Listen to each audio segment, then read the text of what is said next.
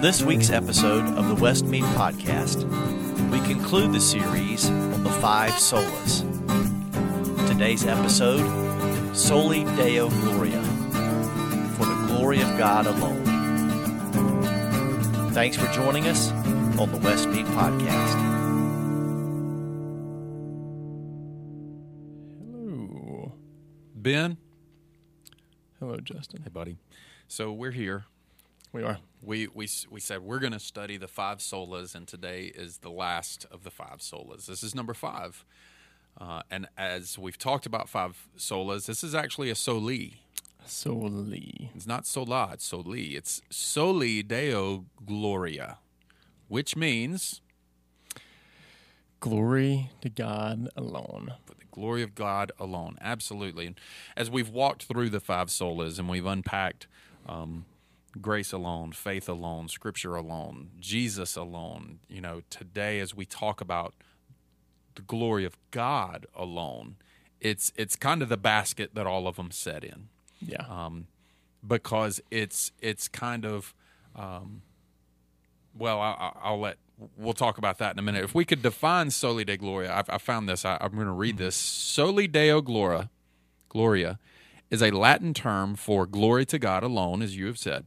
As a doctrine, it means that everything is done for God's glory to the exclusion of mankind's self-glorification and pride. Christians are to be motivated and inspired by God's glory and not their own. Yeah. I think one of the key words that's used in that definition is motivated. Because when we talk about how we see God's glory and how we live out God's glory and how we reflect God's glory, it's the motivation behind what we do. Yes. Um, we, we're, we're humans, and we deal with selfishness because we deal with sin, and, and sin is selfishness because we want to be the ones in charge and, and in control. Uh, so when the motivation is about me, then it is not Soli Deo Gloria. Yeah. Um, but the idea behind Soli Deo Gloria is for the glory of Of God, um, and and if, as we've been talking about, you know, the five solas, including this one, came from uh, the Protestant Reformation um, that was initiated by Martin Luther, John Calvin. Uh, I can't remember the other guy's name; it starts with a Z. But there was there was some really big names that kind of came together and said, "Hey, there's a real problem going on with how the church is representing Christ," yeah. because the church had gotten away from it. We talked about that last week uh, when we talked about Christ alone. Uh, but when we talk about where does Soli Deo Gloria come from, um, I actually found a quote from, from John Piper, uh, and and I, I was going to share that uh, with you, uh, and you have it in front of you. Uh, but this this just kind of sums up the purpose of Soli Deo Gloria in its original intent, as well as how we live it out today. He says, uh, John Piper says, the Protestant Reformation was a controversy with the Roman Catholic Church over how helpless we really are in our deadness and guilt, and therefore it was a controver- controversy over what it took to give us life and to turn the heart of God from wrath to be one hundred percent for us. And the answer of the reformers was that only grace could raise us from the dead, and only Christ could become our punishment and our perfection. And these two miracles of life from the dead and wrath removed could only be received as a gift through faith, not merited or earned.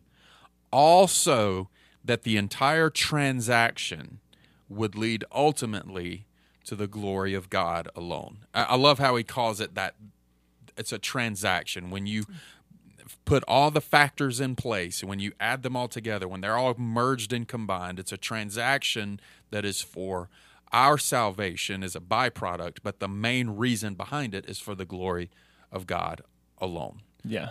And, and we forget that. We forget that when we talk about, um, and too oftentimes, and, and, and I have to be careful, you have to be careful as you lead. Uh, I think we all, in terms of leadership, and, and I'm not talking about if you have a title, I'm talking about if you're actively living the cross of Christ and the truth of the grace of Jesus and the love of God out, then you're in leadership because you're leading others to see Jesus in you. We have to be careful that we understand that even our salvation, we are the benefactors of our salvation, but the purpose of our salvation was for the glory of God. When we even look at Christ on the cross, we're the benefactors of that, and it was done for us. But the main reason God, Jesus, chose to do that and willingly lay down his life was to bring glory to God the Father. How did he bring glory to God the Father? Because God's desire was to make a way for mankind to be able to be once again in fellowship with him. Yeah, I, I love that quote because, you know, one of the things that we have talked about some throughout the last four episodes is um, how each individual thing has its part.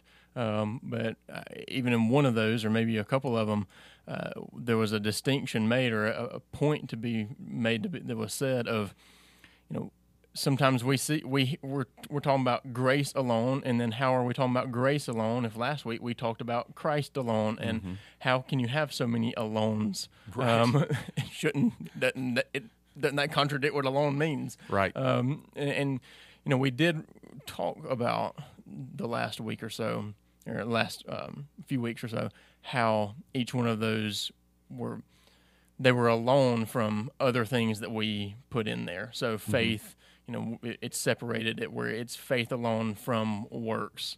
Um, but that quote really does pull everything together to say each one of these things is a, a major role with the ultimate goal of what we're going to talk about today. Right. For the glory of God. And, you know, one of the things I don't think we're great at sometimes is um, we, we stay sort of surface level from the standpoint of it's, we don't always do a good job of looking back and finding the true root of some of the, maybe the issues we have or why something is the way it is. Um, but we also don't go on the other end and find what the actual big picture is. That's a good and point. So often we, there is multiple layers as the root of, uh, of something. Um, but then the same is, is for this. And, uh, we see these the four things we've talked about the last few weeks leading up to the ultimate goal. Mm-hmm. And that's not to diminish faith. That's not to diminish grace. It's certainly not to diminish Christ. But each one of those things played a role in in the bigger picture of why all that to bring God the glory yes. that he deserves. Absolutely. Everything funnels into that one ultimate goal. And if each of those are in their right place, if they are utilized how they should be, um, if we're giving glory to those things or, and the benefactors of those things, then ultimately that, that will happen is God receives uh, the glory. And we'll talk later Absolutely. About how, how that impacts us going forward. And just like that definition was, shouldn't that be our motivation? Been, I mean, shouldn't that be our number one motivation as an individual believer and as the church that congregates? Should that not be the main focus of what we are doing is to bring God glory through our worship, through our own personal evangelism, through tithing and offering, through our service? I mean, isn't that the one purpose behind all of it? Uh, absolutely. And, and a reason I bring that up is because you can't overstate it enough that, hey, what we're doing today, what we're about, what we should be pursuing is for the glory of God. Now, mm-hmm. let's talk about what is the glory of God.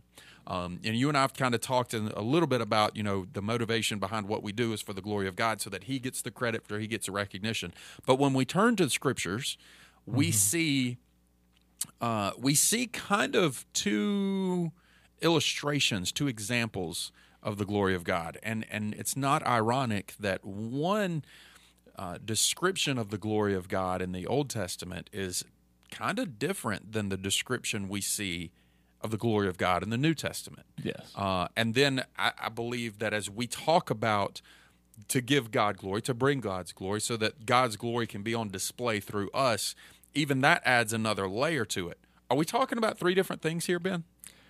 No. Um, it, the imagery, it looks different.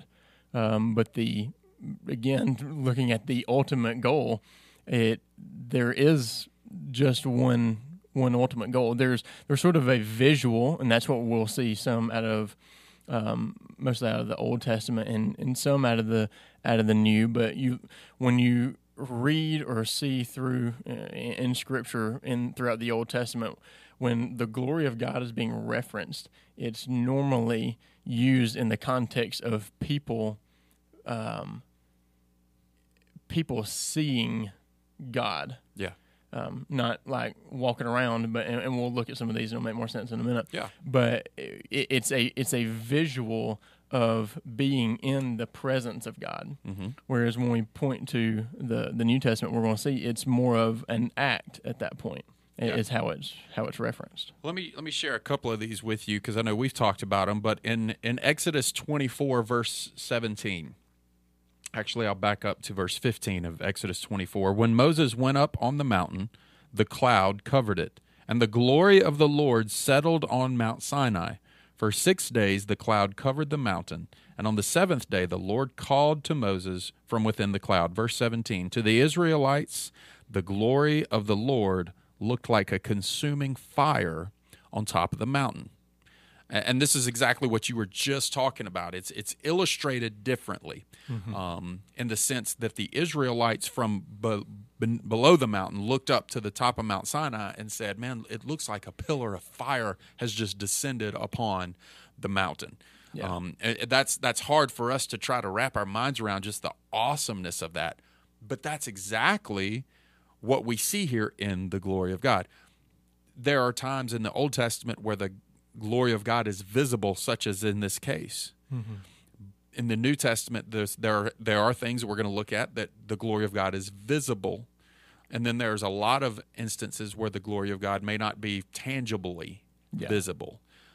But in all three things, when we talk about the visibility of God's glory, whether it is physical, tangible visibility, or a byproduct of, of an action, the idea has been whenever it is seen, it is on display. Yeah. And that's our, that we just talked about, that's our motivation, is for the glory of God to be on display. In the Old Testament, before they had the physical example of Christ, God's glory being on display looked a little differently. Yes. Than, than it did after after Christ came. And we're going to see that in just a few minutes. That was in uh, Exodus twenty-four. If you flip over a few pages to Exodus chapter thirty-three, uh, let me get my, my verse, thirty-three. Um, it says here, I'll start reading in Exodus thirty-three, beginning in verse fourteen. The Lord replied, my presence will go with you, and I will give you rest. Then Moses said to him, if your presence does not go with us, do not send us up from here. How will anyone know that you are pleased with me and with your people unless you go with us? What else will distinguish me and your people from all the other people on the face of the earth? And the Lord said to Moses, I will do the very thing you have asked, because I am pleased with you, and I know you by name. In verse eighteen, then Moses said, now show me your glory. What a bold statement. Yeah, considering if you look back just a few chapters ago, um, how the glory of God was shown. Yeah. The presence of God was shown. It's it's a bold statement to say it was a pillar of fire. Right. And show us again. Right. And and, and this is like on a much more personal level. Yeah. I mean, that's how hungry Moses was for the glory of God, that he would be bold enough to say, God, show us, show me your glory. Yeah. Uh, and and it's a beautiful, it's a profound statement when, when we, the church, can say, God, show us your glory. Now, how we, again, post-Jesus is different than pre-Jesus, but it was still God's glory on display for others to see. Moses had a hunger to see God's glory. I pray that we, too, would develop a hunger to see God's glory on display, preferably through us, which comes through obedience and, and, and our worship and our devotion and our pursuing the Lord daily. But we see in these two instances in Exodus and in many others throughout the Old Testament, we see God's glory on display. We talked about, oh, I just, I just went blank, uh, but we talked about how Um, there was a priest who couldn't go into the temple one time because oh, yeah. of God's glory. Like he physically couldn't go in because of God's yeah, glory. The, the glory of God had filled the temple. Had filled the temple. And we see that all throughout the Old Testament. Mm-hmm. Once the temple is established and even the, the tabernacle, that the, the glory of God descended, the presence of God was the glory of God. And we just see this beautiful imagery and picture of the glory of God. Yeah. Um, now, we're kind of going a long roundabout way. Um, but we're trying to create connect the dots between the Old Testament example, because if somebody's just reading the Old Testament and they re- get that, like, showing me the glory of God, you know, when when when God passed by Moses and he hid hid him in the cleft of the rock, and he said, "No, you can look after I pass by because my glory is." He wanted to see. I mean, we see all these things that you're like, "Well, well Soli Deo Gloria," for the glory of God alone. Well, that looks different than it does now. Yeah. So let's fast forward to the New Testament, specifically in Luke chapter two, where we kind of see a little bit of what we just experienced, but I think we're ultimately getting to what we now experience personally. And, and in Luke two is the birth account of Jesus. Yeah, this is kind of the last time that you see it like this. Right, right. And and when we were talking about talking about the glory of God alone and, and the glory of God on display, if you look in Luke two, there's two distinct passages that point to the glory of God. The first is is right there. I believe it's in uh, yeah, it's in verse nine. And in, in Luke two, um, Mary and Joseph go to Bethlehem, and on that night, it, the time had come for Jesus to be born. She gave birth to Jesus. In verse eight, and there were shepherds living out in the fields nearby, keeping watch over their flocks at night. Verse nine, an angel of the Lord appeared to them, and the glory of the Lord shone around them, and they were terrified. Which, if you go back to Moses saying, "Show me your glory," and, and like you alluded to a few chapters beforehand, they saw the glory of God, and it was it was terrifying. Yeah. And and even when they're at the bottom of Mount Sinai that we looked in Exodus twenty-four, looking up, like they saw, I was like, looked like a pillar of fire resting on the top of the mountain. That's that's kind of scary, you know.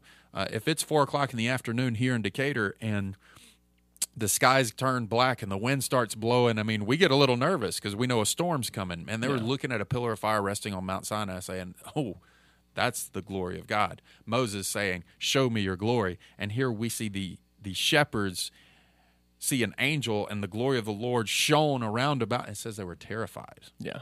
Uh, which is which is awesome. And then the, the, the angel delivers the message, "Do not be afraid, I bring you good news for great joy for all people. Today in the t- David, town of David, a Savior has been born to you. This will be a sign to you. You'll find a baby." Uh, and then if you drop down on the verse thirteen in Luke two, it says, "Suddenly a great company of the heavenly host appeared with the angel, praising God and saying, 'Glory to God in the highest heaven, and on earth peace to those on whom his favor rests.'"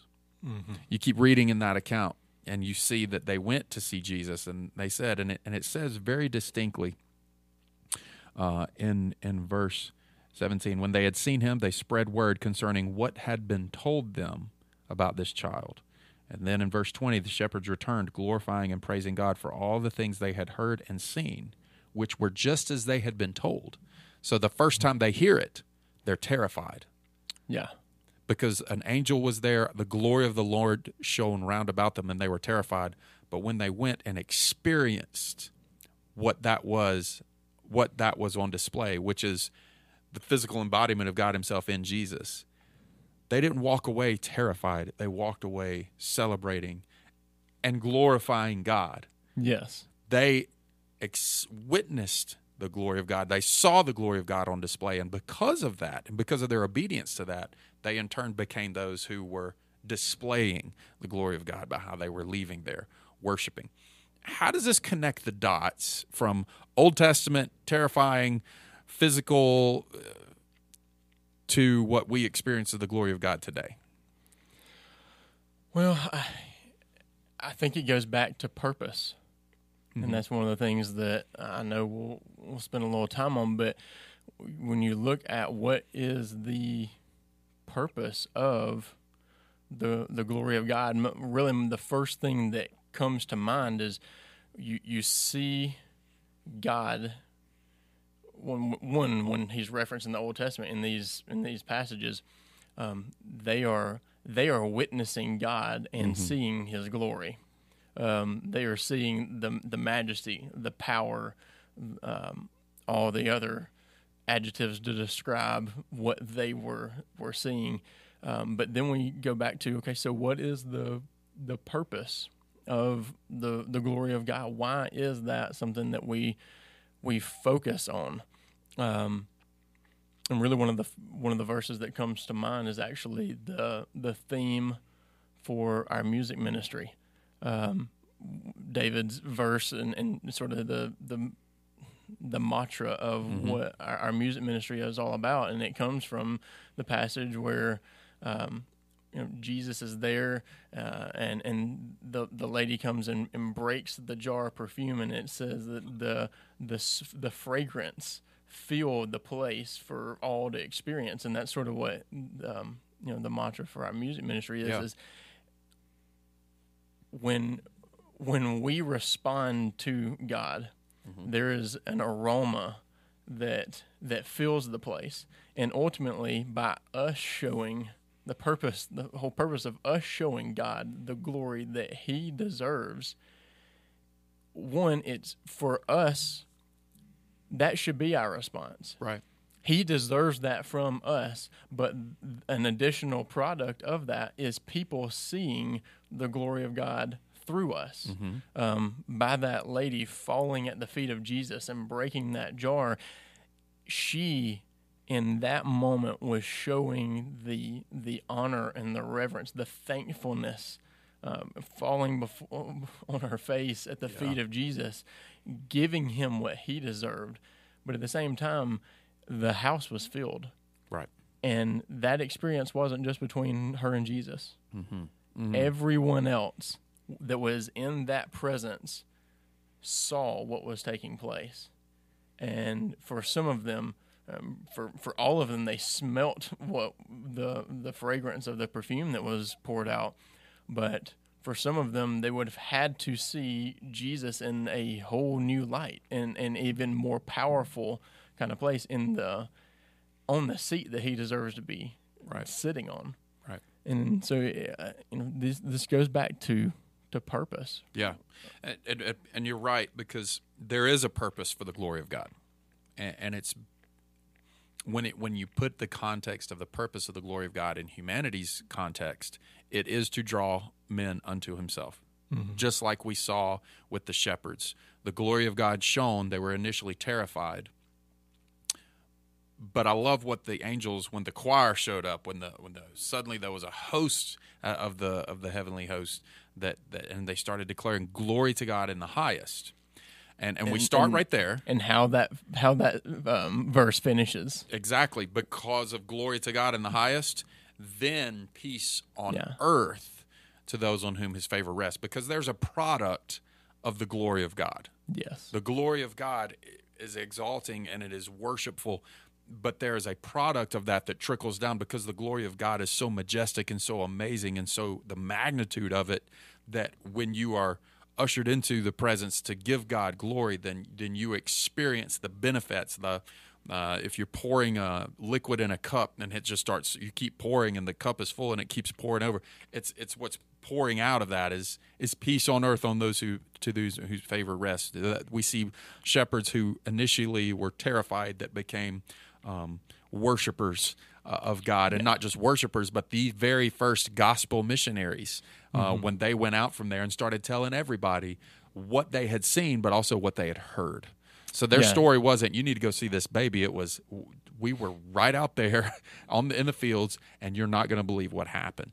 Uh, and of course, you know, they were saying, these angels started saying that the glory to God in the highest, and we saw that because that's who Jesus was. He was yes. the embodiment of the glory of God, and that's what Jesus did. That's what His life reflected was, you know, I'm here to bring my Father glory. Uh, that was his. That was His purpose uh, in that. And we we look in John chapter fourteen. Um, there's a there's a passage in John fourteen um, when Jesus is talking about the way to God, and um, Thomas said to Him uh, earlier in that chapter, "Lord, we don't know where You're going. Uh, how do we know the way?" And that's when Jesus said, "I'm the way, the truth, and the life." But but if you drop down a little bit further in John chapter fourteen, uh, beginning of verse twelve, "Very truly I tell you, whoever believes in Me will do the works I have been doing, and they will do even greater things than these, because I am going to the Father." And verse thirteen, "I will do whatever you ask in My name, so that the Father may be glorified in the Son." Yeah. Again, why is the Father being glorified in the Son?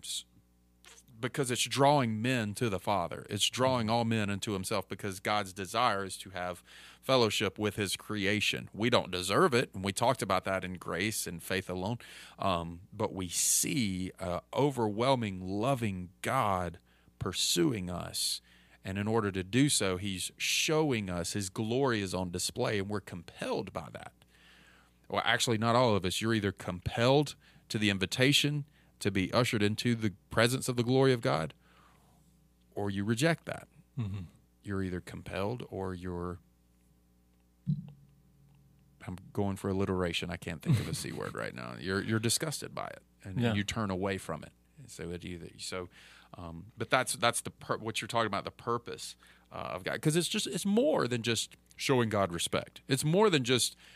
Uh, You know, oh, oh yeah, well, I did this because, you know, God gets his dues in my life. It's more than that. Yes, it's it, far more than that.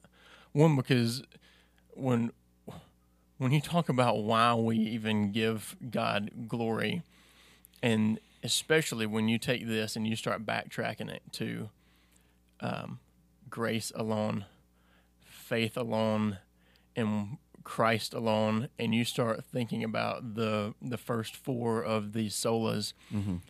it puts you in a a perspective where you under you understand, and maybe for some people for the very first time, but for a lot of us, we're just, we're reminded all the all that had to be done, why it was done, so that we could even have a chance. Right. Faith and grace and Christ, the the ultimate sacrifice that Christ paid, but then our response in faith, God's response in giving grace to those mm. who do not deserve it. Right. When when we even get to this point where we talk about giving God the glory, it it is so much more than a well, you know, I just, I just kind of think he deserves it sometimes, or, you know, it's, it's God, it's the, yeah. it's the big guy upstairs, oh, gosh. and yeah, which makes me want to run my head through a wall. But you start looking at these things, and and and you, it puts you in the right perspective. And when we put our place, and put ourselves in the place that we deserve, mm-hmm. and we realize as a follower of Jesus where we're at and what we have, we. We did nothing. Yeah. But yeah. because of the goodness of God, because of what Jesus was willing to do to fulfill the will of God, mm-hmm. and us believing those things, it draws us out of death yeah. and despair and hopelessness mm. and shame. And it brings us back into a place where peace is now yes. on earth. It's obtainable. Yes. But but it was all because of what God did. Exactly. And that's why he deserves glory. In, in Jude it says, he is able to present you before a holy God, blameless. Mm-hmm. And and that's that's not us.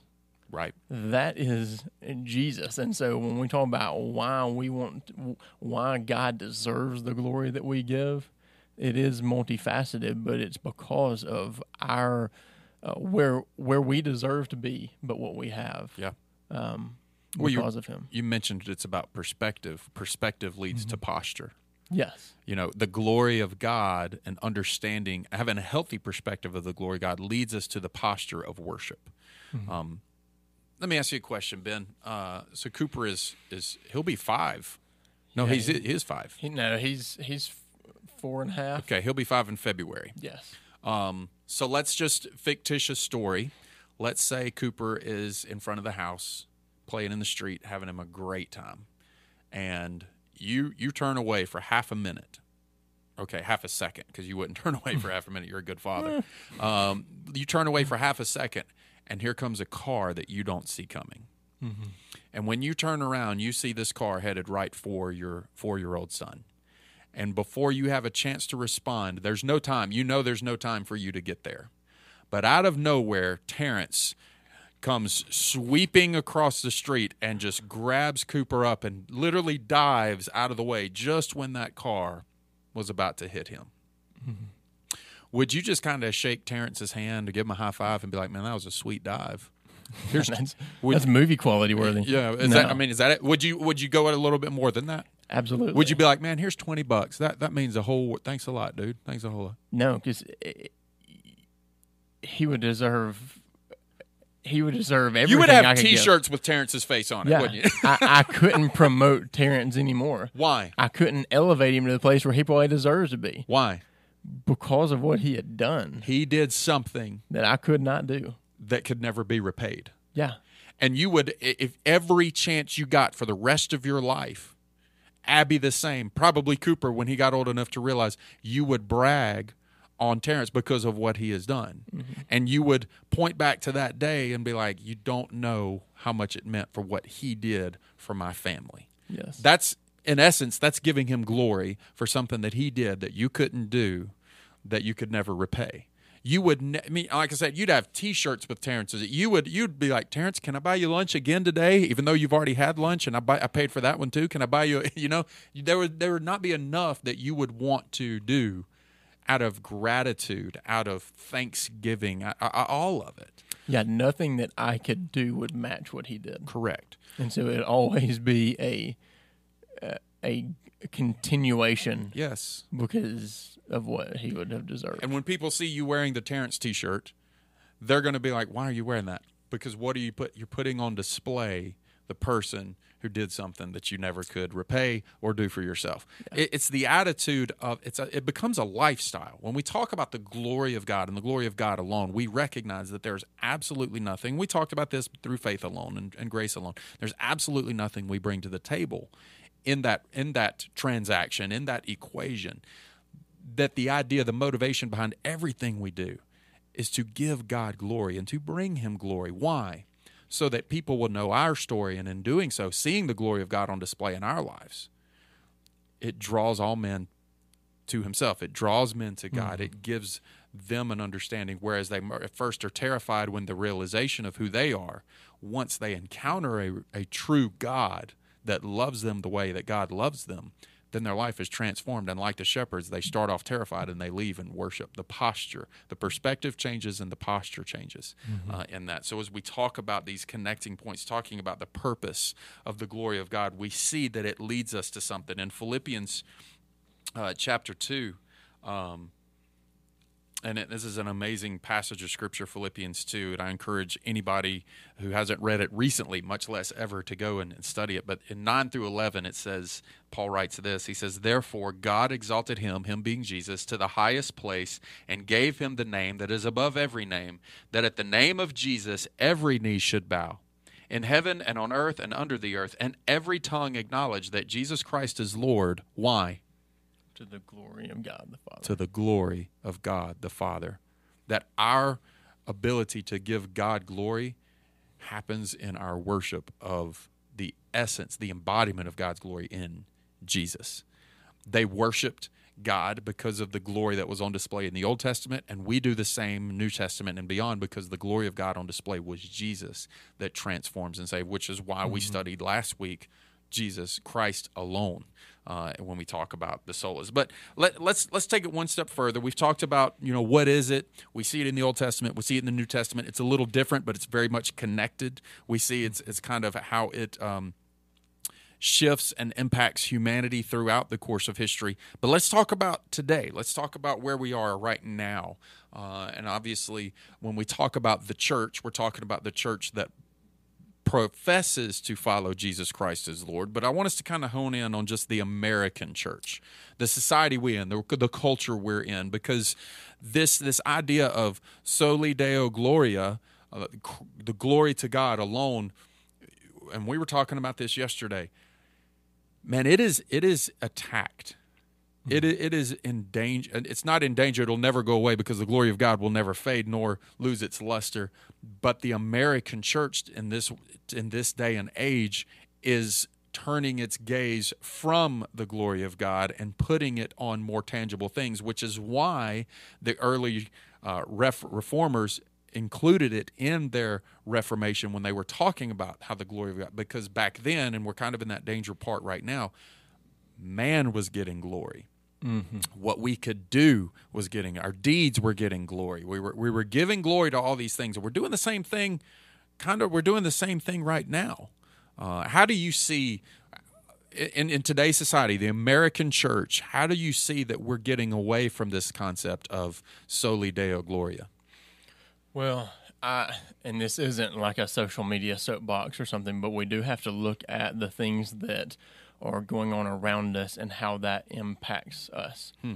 Um, you know, we don't we don't always realize how things are shaped, um, the things that we're drawn to or the emphasis that we place on things. Um, we don't realize how those things tweak and change. If you look at it, it's it's the same thing, and why wallpaper is the biggest thing, and then all of a sudden it starts to fade, and now everybody's painting, and who would ever want wallpaper? Well, if you loved wallpaper, then why did ten years later you just love paint? No, it's not because you changed your view on it. It's because a mm-hmm. shift was made, and you're trying to keep things up to date, so right. to speak, and then now it starts swinging back around, and you can look at styles and things like that, and just as, a, as an example of how things just sort of slowly transition in and transition out. And our view of those things change. We we go from loving something to hating something. Yeah. And out. And I so I want us to, to think about that and kind of wrap our mind around that for a second, because that same thing happens because of how, how visible things are around us. Um, if we're really glued into some of these things, then we're watching sort of transformation happen and things coming in and out, and and we we need to realize how our thoughts are shaped because of those things. Right. And so you look into a an era of life when everything is accessible. So. Um, from the most popular speakers, the most popular worship leaders, the most pop- popular conferences, hmm. there's figureheads that are placed, and that's always been the case. So it's not like this is something we're, we got to figure out how to how to manage that, um, because no one's ever had to before. Um, we're, we're not coming up with something for the very first time, but we do have to realize how much we are exposed to those things yeah. uh, that didn't used to be that, that way. And and when we, when we accept that and we recognize that, then we know we have to be on guard a little bit more because of how that impacts us. And that's that's sort of what we see now is, you know,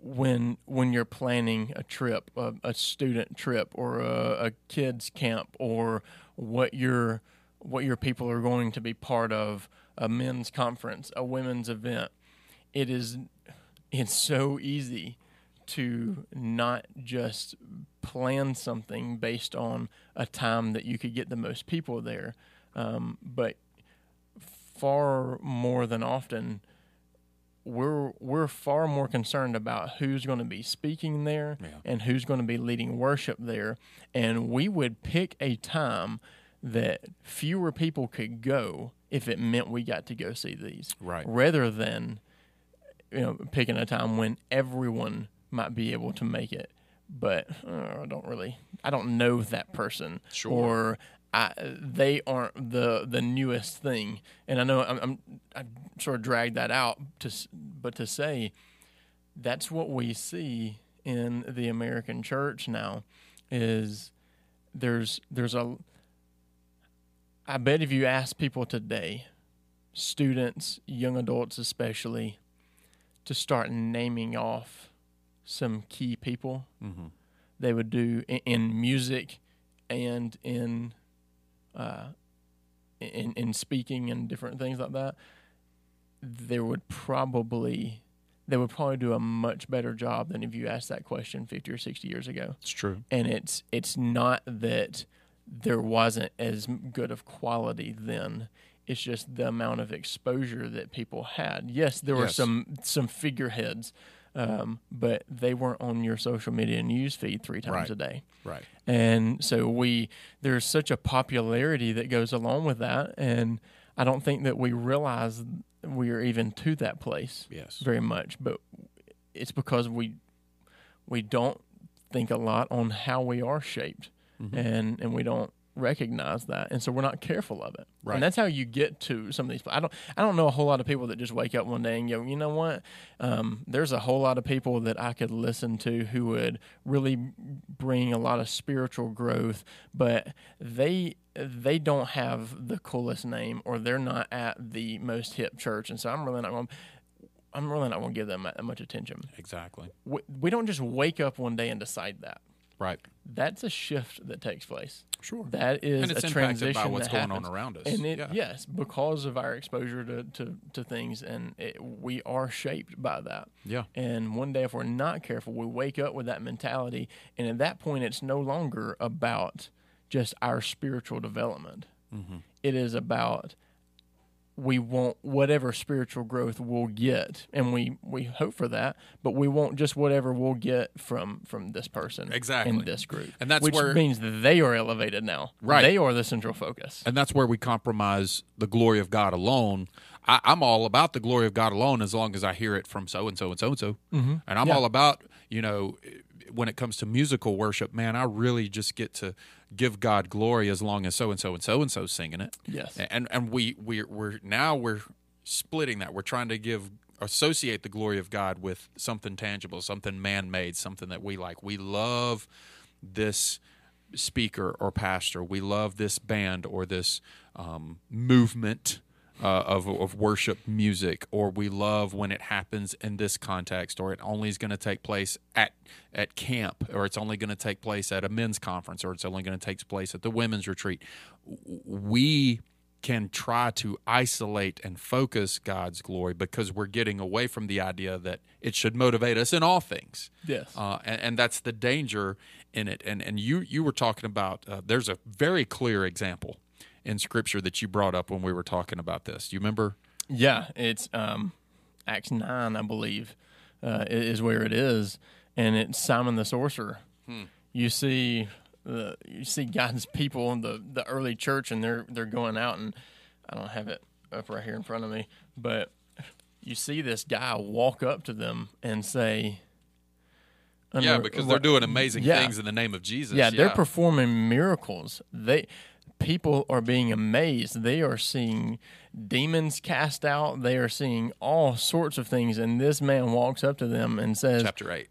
eight yeah. Acts eight, I'm sorry. Um, and, and so, you know, he walks up to him and, and asks... Now, it starts in verse nine. That's my brain's, yep. my brain's a mess. Um, I'll just read some of this. It says, "But there was a man named Simon who had previously practiced magic in the city and amazed people of... Uh, of Samaria, and he was saying that he himself uh, was somebody great." And hmm. then it goes and says that people paid great attention to him, and and so then um, jumping down. "And now when Simon saw that the Holy Spirit was given through the laying uh, of hands or on the apostles' hands, he offered them money, saying, 'Give me this power also, so that anyone on whom I lay hands may receive the Holy Spirit.'" Now, um, that would be a good thing.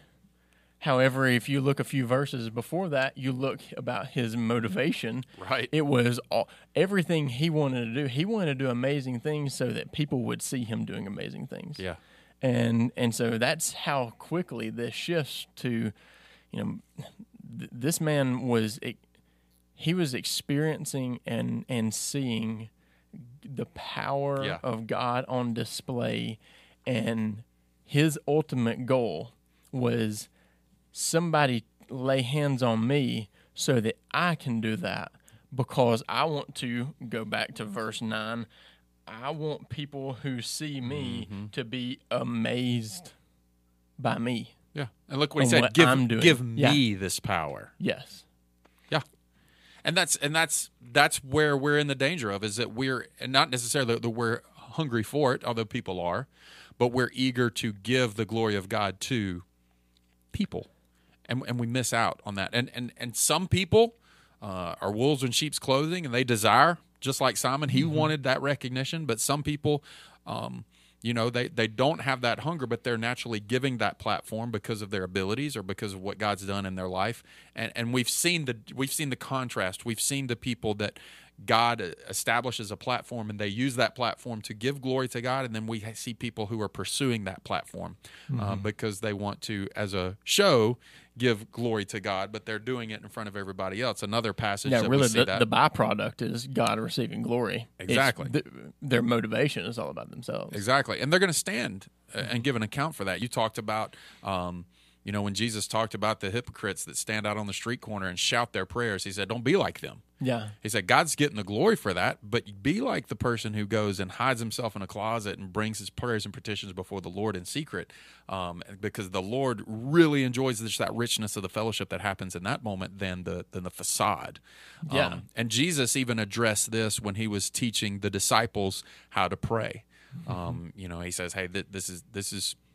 This is how you pray. Our Father who art in heaven, hallowed be your name. Mm-hmm. Your kingdom come, your will be done on earth as it is in heaven. And the idea that right out of the gate, if you're going to acknowledge God, if you want to pursue the glory of God, then make it all about God. Yes. And pursue him for his glory. Pursue him and let it be glorified by who he is and by what he chooses to do in and through us. And then later on, you see in that passage... Um, Yeah, that, that prayer, the only thing they asked for for themselves was the food that they would need to sustain life and characteristics or or help, assistance yeah. in areas that bring them closer to God. Absolutely. It was not a personal gain, anything. It is, give us this day our daily bread, forgive us of our sins, help us to forgive others of their sins, mm-hmm. help us in times of temptation. Because why? We don't, when we're tempted, when we sin, it separates us from God, and right. the glory of God is not on display. That's so right. even even the personal, the last half of that prayer, the the personal side of that mm-hmm. prayer is still not not selfish yeah. or prideful. And that's where you see so often, if what you know, we talked about at the very beginning, finding the root of these things, mm-hmm. the root of so so often of God not receiving our glory in the way that he should, um, with the motivation that he deserves, right. is because of self. Yeah, there. It's not that we just don't want to give God glory; it's that we desire to be known to mm. give God glory. Yeah, yeah. Um, there's. There's a selfishness and a pridefulness yeah. that comes in our core, at our heart. And, you know, there's nothing we can do to, to just get rid of that forever. That's right. But we have to watch for that. Because that prayer ends, for yours is the kingdom, mm-hmm. the power, and the glory. And the glory. Forever. Forever. Amen. Uh, which is why Paul, and just to kind of pull, wrap all this up, Paul says in First Corinthians ten thirty-one, whatever you do, whether you eat or you drink, do it all for the glory of God. May the glory of God be the only thing that motivates you. And whatever you do, give it, have that opportunity to give God glory for it. Because in essence, because of who he is, we're able to do these things and be who we are. Uh, and we should constantly seek the um, the ability to give God glory for who he is and for what he's done. Ben, I appreciate your time. You know, that kind of wraps up our, our Five Solas series. Yeah. Uh, and we'll be gearing up for another series soon. Uh, so for those who are joining us, whether it's via video or audio, uh, you'll be hearing about our next step. We're going to take a week in preparation and getting everything ready, uh, and then you'll we'll go from there. So thanks for your time. Uh, do you mind praying for us as uh, as we close? Yeah, let's pray. God, we thank you, um, God, for who you are. We're we're grateful to be in your presence. We're grateful for all that you have done for us. God, I, I, I do pray. I pray that we are a people who constantly reminds ourselves of who we are at our core, but who you are and what you've done for us. And God, may that help us to keep the right mindset in um, what we do and how we do it and why we do it. So that it's not about us, it's not about elevating ourselves, it's not about anyone thinking that we are something, because God, we are a mess. We are a wreck. Our heart is sinful and wretched, and we are born into this earth separated from you, hostile towards you, because of your goodness, because of your grace, because of what Jesus did for us on the cross. We can be presented blameless before you. And so, God, I pray that we remind ourselves of that often, and let that help us that in all things we truly, in motivation and in action, give you the glory that you deserve, so that we have you in the right place, but so that also others may see your glory as well. God, we love you. We're thankful for the ways that you love us, the way that you have shown us your love, and all the ways that you watch out and protect us and care for us. We ask all this in Jesus' name. Amen. Amen. Thanks for your time, bud. Yep. Absolutely. Thanks again for joining us on the Westmead Podcast. To learn more information about Westmead Baptist Church, go to westmead baptist dot org.